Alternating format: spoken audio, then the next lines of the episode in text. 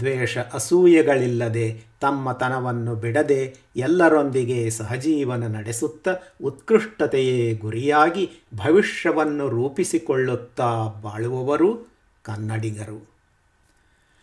ನವರಾತ್ರಿ ಸರಣಿ. ಬನ್ನಿ, ದಿನಕ್ಕೊಂದು ತಪ್ಪು ತಿಳುವಳಿಕೆಯನ್ನು ತಾಯಿ ಭುವನೇಶ್ವರಿಯ ಕೃಪಾಕಟಾಕ್ಷದಿಂದ ಪರಿಹರಿಸಿಕೊಂಡು ಹತ್ತನೆಯ ದಿನ, ಅಂದರೆ ನವೆಂಬರ್ ಒಂದರಂದು ತಿಳಿಮನಸ್ಸಿನಿಂದ ರಾಜ್ಯೋತ್ಸವವನ್ನು ಆಚರಿಸೋಣ. ಕನ್ನಡದ ಬಗ್ಗೆ ಕನ್ನಡಿಗರಲ್ಲಿ ಹಬ್ಬಿಕೊಂಡಿರುವ ಹತ್ತು ತಪ್ಪು ತಿಳುವಳಿಕೆಗಳು.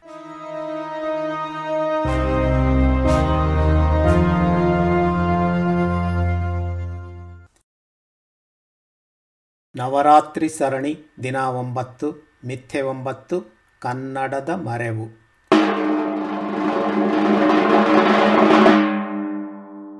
ಕನ್ನಡ ಮಾತಾಡದಿದ್ದರೆ ಮರೆತು ಹೋಗುತ್ತದೆ. ತಪ್ಪು.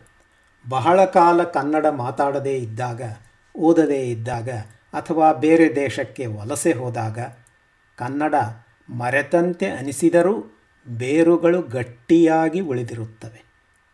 ಸರಿ ಸಂದರ್ಭದಲ್ಲಿ ಕನ್ನಡ ಮತ್ತೆ ಚಿಗುರುವುದು ಖಚಿತ.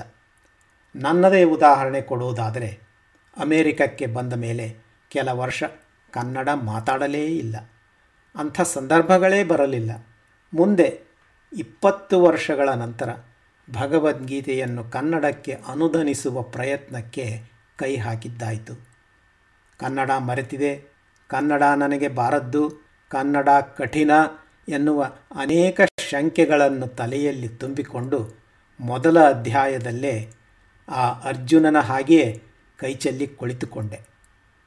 ಮುಂದೆ ನಡೆದದ್ದು ಕರ್ನಾಟಕ, ನುಡಿದದ್ದು ಭಗವತ್ ಕನ್ನುಡಿ.